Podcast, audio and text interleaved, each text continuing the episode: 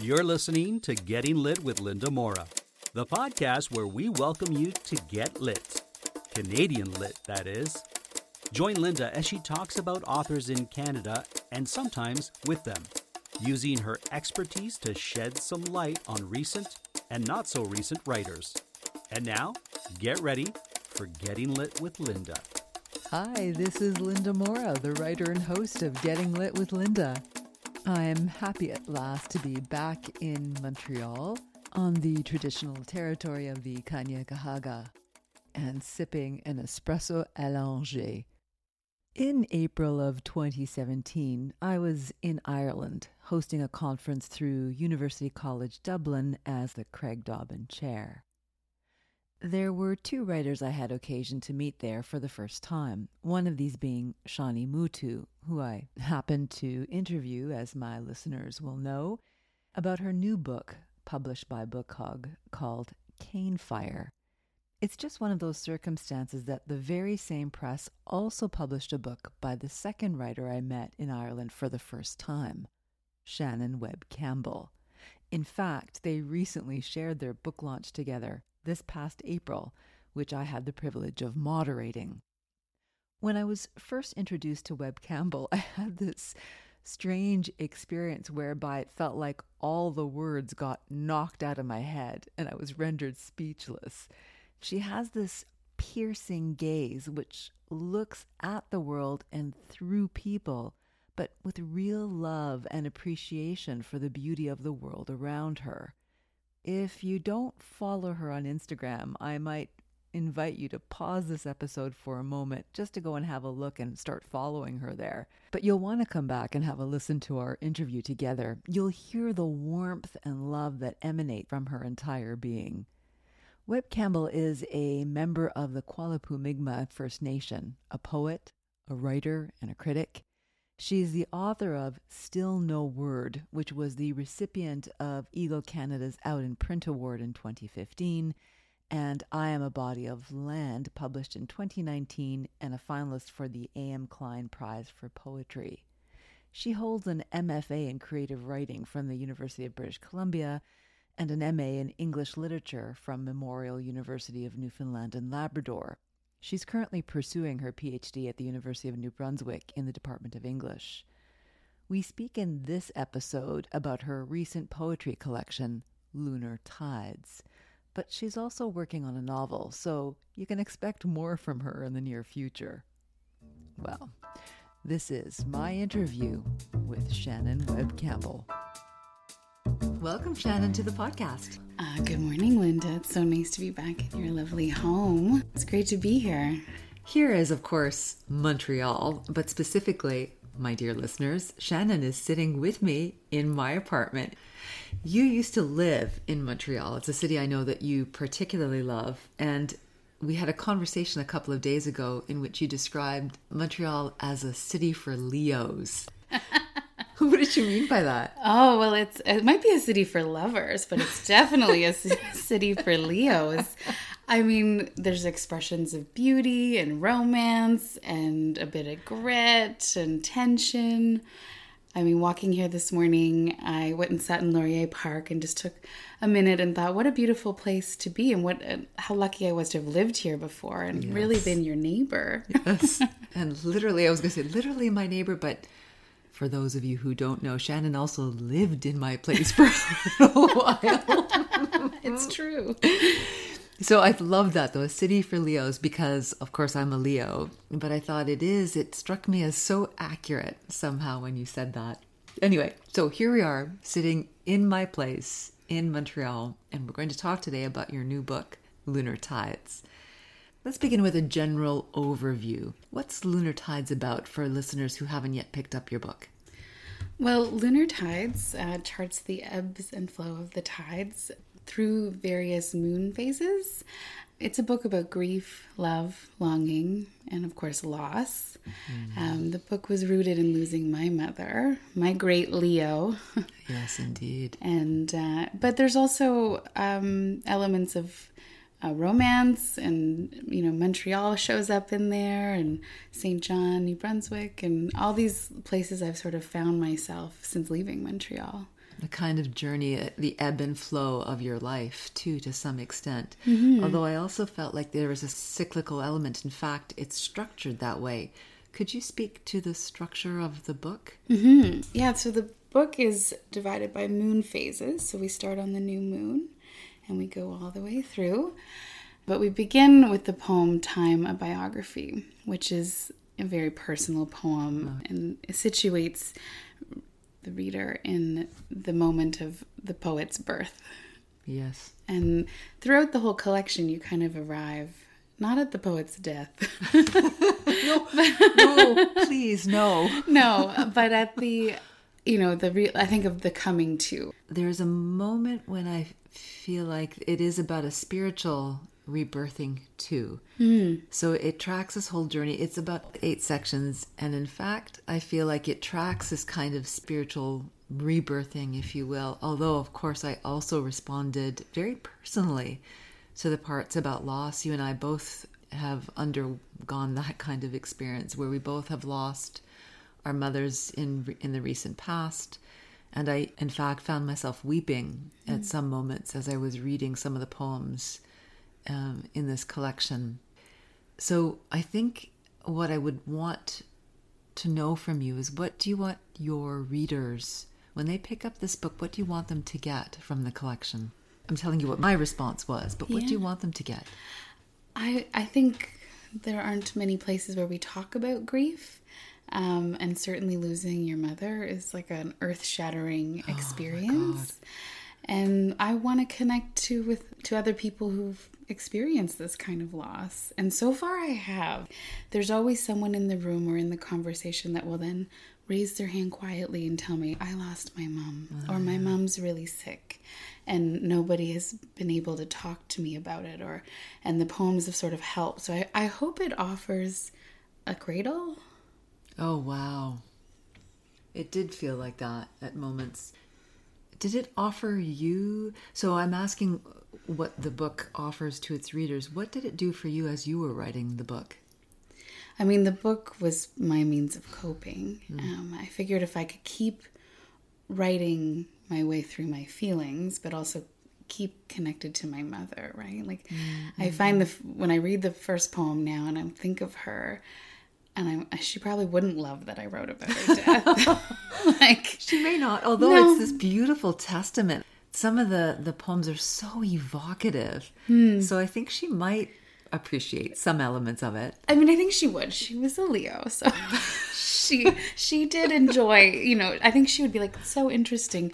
You chose these moments, but it's not to dwell just in her death, right? You know, I also. Mm I do feel like a person walking around being like, I lost my mother. I say it all the time to strangers. And I think the book has been a way to hold on to her a little longer in yes, a way. It is, isn't it? I was um, thinking about how it's a testament to your mother, too. So, a tribute. That's the word that I'm looking mm-hmm. for. It's also a tribute. So, you probably are not supposed to have favorites. It's like picking a favorite child. Mm. You love them all the same, even though they all perform or do different things. But do you have poems that you're closer to? Ah, I mean, I think some of them are more playful, and some of them I think aren't as strong as others. But a favorite, I, You Were Never a Visitor to This World, mm-hmm. um, really stands out because that you know, it was this incredible scene or moment between my mother and father, and just sort of shows what they're both like. Mm. And that's probably my favorite. Or Time of Biography. If I can have a favorite, that's one of my personal favorites. That's like a hit. If if if a poet could have a hit, a really sad one. Yeah, it is. It's the one that made me cry. In mm fact, I may ask you. Well, May I ask you to read in a few moments uh, sure, one yeah. of the poems? It doesn't have to be that one, but perhaps so that listeners could get yeah. a, a glimpse of what they would read or hear if they picked up this collection, and I'm I'm recommending that you do. I wonder if we could also talk a little bit about process. How do you write your poems, or how do you how do you know when a poem is about to be birthed? Oh, when it's about to be birthed well, it won't leave me alone. I'm walking around and hearing lines. It's kicking you, and it was like, it's yeah, yeah, that's right. It's kicking me. It's saying I want out. Um, I mean, some of these poems were out of workshops Oh, uh, in my? PhD program. Others Let the listeners know where are you doing your PhD program? at University of New Brunswick. okay. And I was working with Sue Sinclair, Oh, wonderful. which was a beautiful process. Other poems came when I was working with my editor, Winina Curtin, who uh, who would give me little assignments like go find a piece of selenite. What? Yeah, she would she would be like, "Oh, maybe find this crystal or read this about this oracle." And it was such a beautiful process to work with her because I felt like I was being guided in in multiple ways, but that also spurred on some of the poems. That explains to me why I feel like there's a spiritual. I, I know there is the spiritual dimension to the poems as I mm-hmm. read, and I, as you may remember, I had said that at moments I felt like it was almost as if I were doing yoga. I was breathing through the poems, so there is this kind of element, a spiritual depth or resonance to them, if you will. Oh yeah, I mean it's interesting that you bring up yoga. Of course, I do a lot of yoga, and that's been how I've been coping with grief. But there's also a poem that came out of a Reiki session. Oh, come on. Yeah, um, and that my my friend Ashley, who was my Reiki healer, she said something and it stuck with me and came into the poem. Oh, wow. So I, I find poetry everywhere and with all kinds of situations. Um, but I, the moment before a poem's born, I I think, I mean, this book had a bunch of moments in my life that were con- I was constantly responding to them.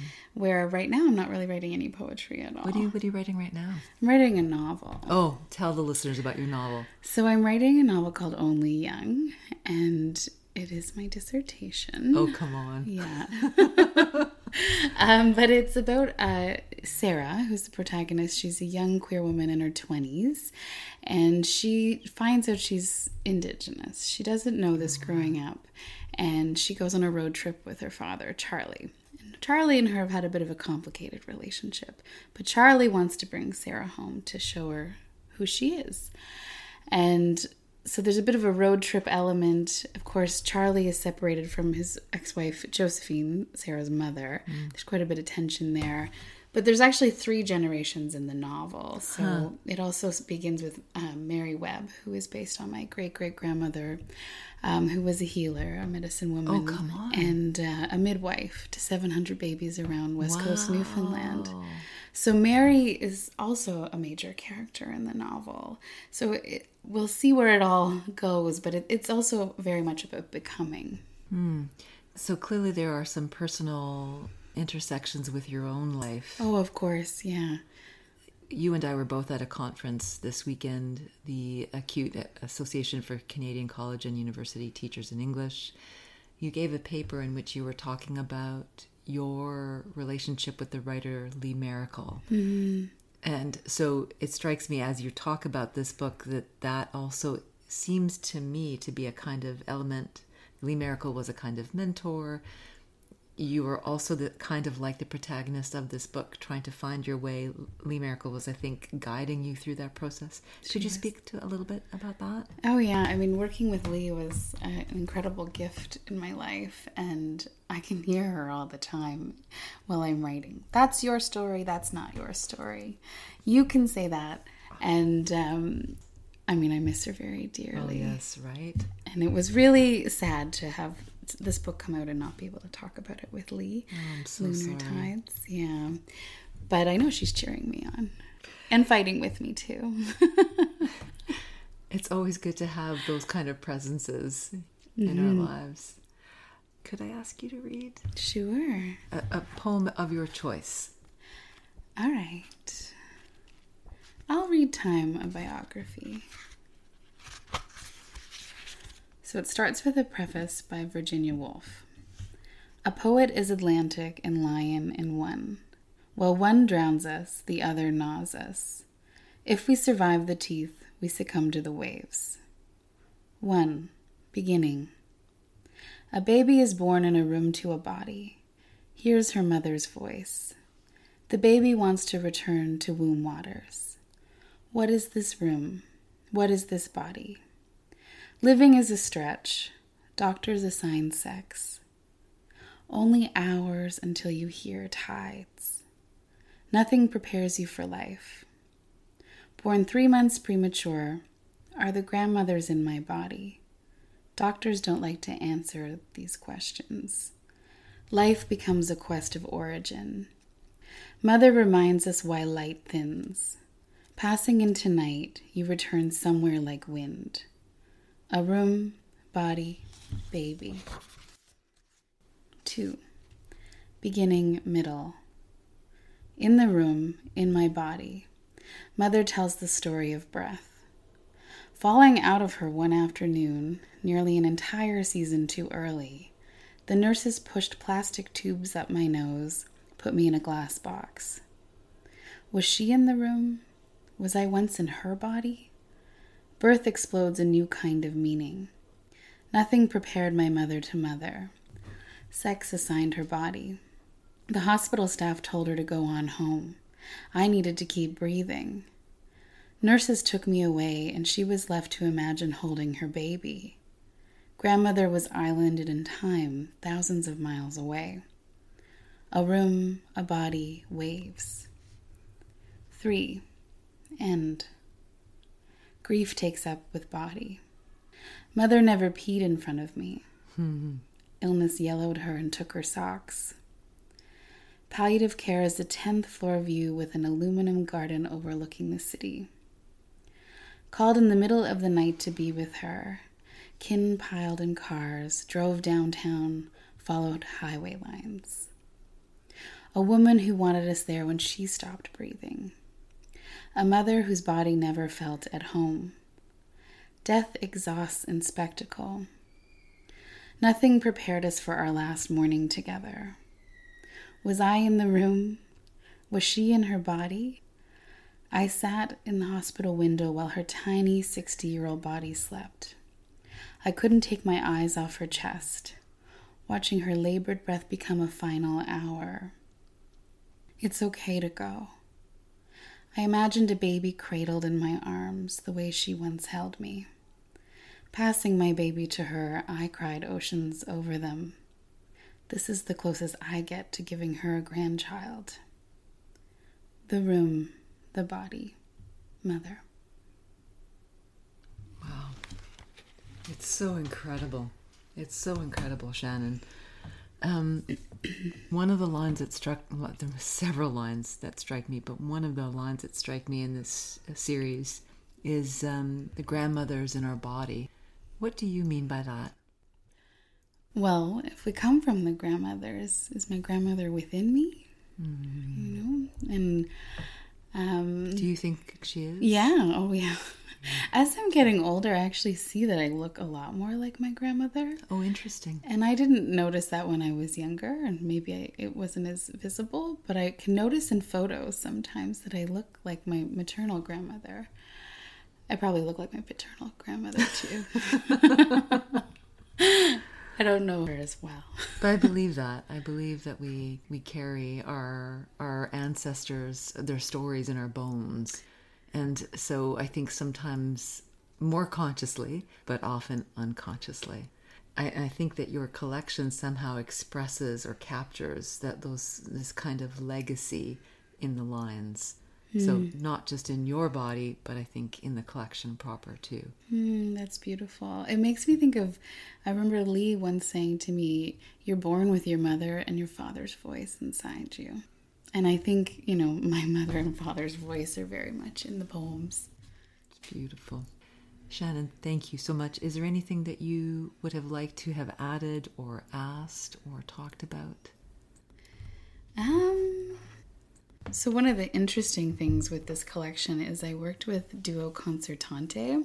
They're a classical music uh, duo based in Newfoundland, and they took several of my poems and put them into a classical music suite by Melissa Hui, who's a kidding. composer based here in Montreal. And one of the poems, Ecology of Being, um, became the name of their project. So the Duo Concertante just released an album, Ecology of Being Around your your poem. around my poem. and several poems from this collection. And they'll be touring across Canada, performing them live. But there was also a film made too. What? Yeah. Tell me about the film. So the film, well, then they couldn't tour uh, Ecology of Being initially. They decided to make an, um, they recorded the songs and then they made a video.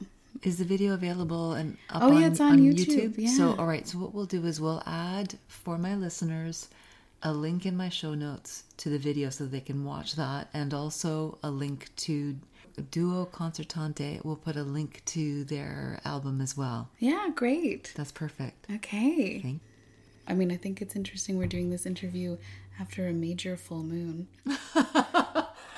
Oh, great. Yeah. Actually, you're quite right about that. There was um I was looking out the window last night and there was just like a little slip left. Wasn't it last night? It was a, a lunar eclipse. It was a lunar eclipse. I was looking at the window and I thought the moon looks so strange this evening. That was why. Mm-hmm. Oh, amazing. Well, this is an appropriate it is an appropriate day and appropriate time to be talking about lunar tides. Thank you, Shannon, for joining me today on Getting Lit with Linda. Oh, thank you so much for having me, Linda. It's my pleasure. And that was my interview with Shannon Webb Campbell. If you enjoyed today's episode, please don't forget to subscribe on whatever platform you use to listen to these episodes. That was Getting Lit with Linda, hosted by Linda Mora. If you have a topic you would like to hear covered, write to us at gettinglitwithlinda at gmail.com. Until next time, we hope you continue to get lit.